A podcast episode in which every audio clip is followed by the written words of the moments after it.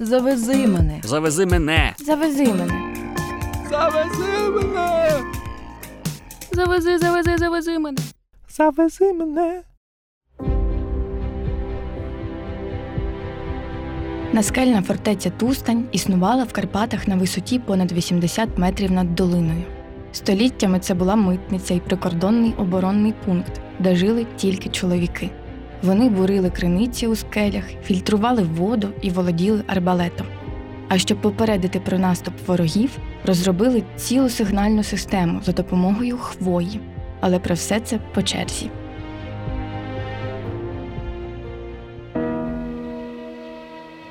Все скінчилось одного дня, так само, як і починалося зі скель і руїн. Зараз тільки кам'яні велетні височіють посеред лісу біля села Урич у Карпатах. Саме вони нагадують, що з 9 століття тут існувала дерев'яна фортеця Тустань, збудована прямісінько в кам'яних брилах. Її зводили як прикордонну оборону і митницю на перетині міжнародних шляхів. Хоч із Балкан, хоч із Португалії чи Китаю, на Галичину не потрапити, оминувши Тустань. Власноруч, без будь-якої техніки, люди бурили у скелях отвори, щоб у них помістилися балки для будівництва, сотні годин роботи і невимовні зусилля, щоб створити унікальну наскельну фортецю. Місцеві добре зналися в архітектурі, розуміли геометрію та фізику, а ще бурили криниці в скелях та вміли фільтрувати воду. Робили перші кроки у плануванні складних будівель. Тустань працювала як єдиний механізм на гігантській території. Єдиної версії про те, чому ж Тустань має таку назву, не існує. Є легенди, що саме тут торговці мали зупинитись і сплатити мито. За іншою версією, Тустань двоскладна назва. Оскільки фортецю розбудували племена білих хорватів, то перша частина ту з білохорватської вимовлялася як тух і означала міцність та силу, а стань постійність ту стань.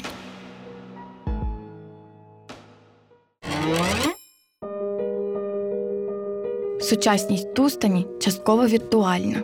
На території фортеці є спеціальні точки, де з мобільним додатком з доповненою реальністю можна побачити, якою вона була 10 століть тому.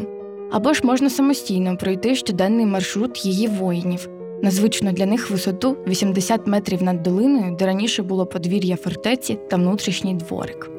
Зараз на цьому місці чудова фотозона і оглядовий майданчик з неймовірними краєвидами. Обрій відкривається з усіх боків, звідси видно скелі та інші частини фортеці.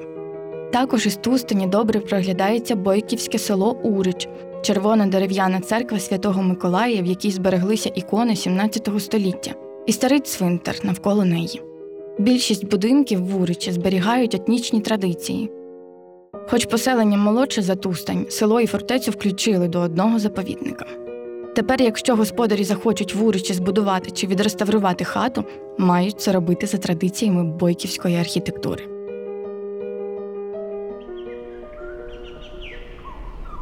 Підйом на скелю починається з підніжжя, трав'яної долини, де бігають свійські вівці, з дерева вимощена стежка, що веде на камінь. Так називається наймасивніша скеля, вона єдина відкрита для туристів. Цей шлях, як ніщо інше в Тустані, пояснює, чому місцину обрали для забудови. Звідси відчувається велич скель в прямому сенсі цього слова. Маршрут доволі крутий, заводить все вище в глибини моря, смерек і буків. У Тустані всі шляхи промарковані вказівниками, а круті підйоми стали зручними сходами, тож заблукати неможливо. Втім, все одно краще йти сюди з екскурсією, бо історія фортеці не менш вражає, ніж самі скелі. Основні забудови Тустані займали скелі камінь, малу скелю та острий камінь. Периметр фортеці сягав 3 гектари з різними ландшафтами. Це неймовірно багато для оборонної фортеці. Шлях до острого каменя та малої скелі це схили серед лісу, де майже немає каміння, лише ґрунт, папороть і трав'яна рослинність. Зараз тут прикладені стежки, проте свого часу ці слизькі підніжжя були згубними для тих, хто насмілювався штурмувати фортецю. Особливо, якщо це було восени, сезон рясних дощів або взимку. Ворогу просто не було за що чіплятися, по чому лізти.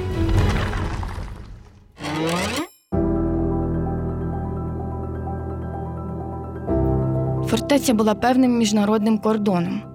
За віки свого існування Тустань перебувала у складі трьох держав: спочатку в Київській Русі, потім її наступниці в Галицько-Волинському князівстві, наостанок перейшла до Польщі. Оскільки ця частина земель здавна цікавила Угорщину та Польське королівство, Захід вимагав доброго контролю територій. У 12 столітті Галич був столицею Галицько-Волинського князівства. Роль Тустані як оборонного укріплення в цей час стала надважливою. З неї подавали сигнали про ворожі наступи, і для цього користувалися не зброєю, а хвойними гілками. З висоти скель добре простежувався горизонт. Якщо помічали загарбників, запалювали хвою, від горіння якої підіймався дим білого кольору. Ланцюжком через інші укріплення такі сигнали передавалися в потрібному напрямку. Тож про наступ з Угорщини в Галичі могли знати вже на другий день. Будували фортецю поступово. Розширення робили у разі поновлення військових планів або ж після тяжких руйнувань. У 13 столітті на камені існувало п'ять поверхів з дерева. Тут були окремі кімнати для воєводи, урочистих приміщень для перемовин і гостинних зустрічей. Були у фортеці також і підскельні коридори та печери, використовували кожний метр у висоту та навіть глибину.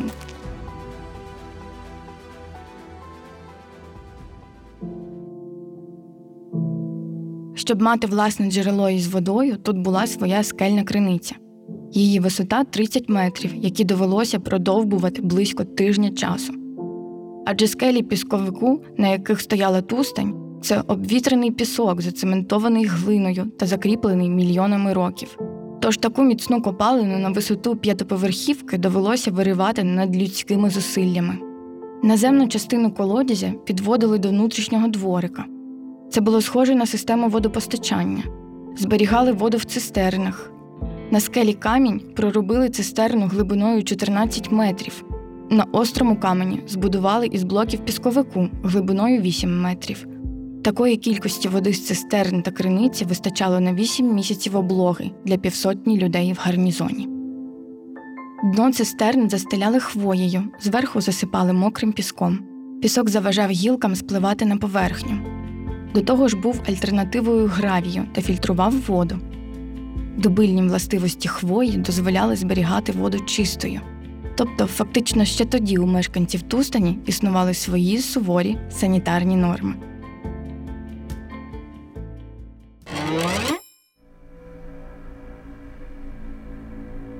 У 14 столітті Тустань не поступалась стратегічно важливим містам Галицько-Волинського князівства. Про неї згадували разом зі Львовом, Галичем, Перемишлем і Сяноком. Це були розвинені центри з будинками, вулицями, резиденціями та мануфактурами. У Тустані ж більшу частину території заповнили лініями оборони, штучні рови, насипні вали та дамба, а ще створений митний тунель, яким пересувалися торговці. Велика територія вимагала ретельного контролю. Торговий коридор обмежили двома вежами. Через першу від'їжджали, а друга виводила на бік окільного міста, де жили звичайні люди та ремісники. На переїзд Тустані торговці давали супровід та охорону. Що везли через Тустань? Відому Галицьку сіль і худобу. Звідси відкривалися торгові шляхи за кордон. Фортеця була розташована на перетині трансконтинентальних перевалів. Такими були Ужоцький, Верецький, Скотарський, а також перевал через Верховинський вододільний хребет Руська Путь. Саме ним їздили до сучасних Балкан. А Верецький перевал до 13 століття був головним європейським транзитом на шляху від Китаю до Португалії, що більше відомий як Великий Шовковий шлях. В інших прикордонних фортецях зазвичай жили разом із родинами та вели господарство. В Тустані ж залишався тільки чоловічий склад гарнізону. Добре підготовлені, вони володіли новою для тих часів метальною технікою і арбалетом, який був на вагу золота. Поки в Європі тільки опановували арбалет, а в більшості давньоруських укріплень використовували лучні стріли, в Тустані арбалет був чи не головною зброєю.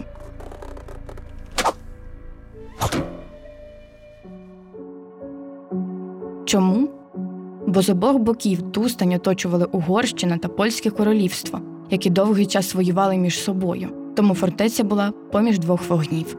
Мало які укріплення того часу могли втримати таку напругу, яка існувала навколо Тустані. До того ж, митниця.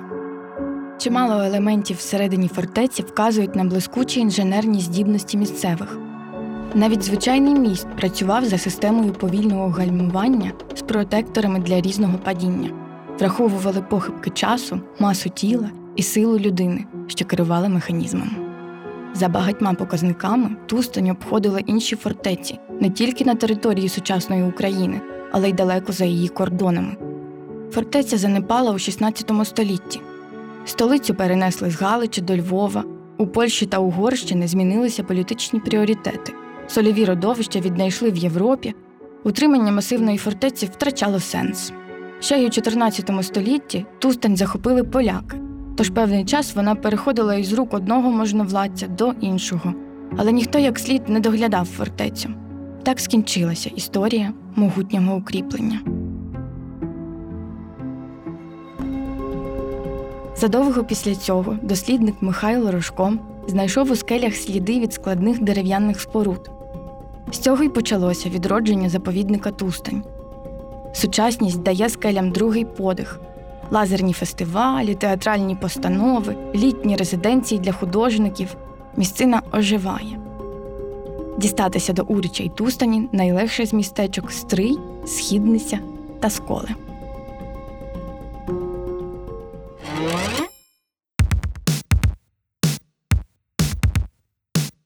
Це був подкаст Завези мене. Для Ukraїner начитала Даніела Заюшкіна, партнер запису студія Айзон Медіа. Щоб не пропустити наступні епізоди подкасту, підписуйтесь на усіх доступних платформах, залишайте коментарі, ставте вподобайки, а також не забувайте ділитись подкастом з друзями.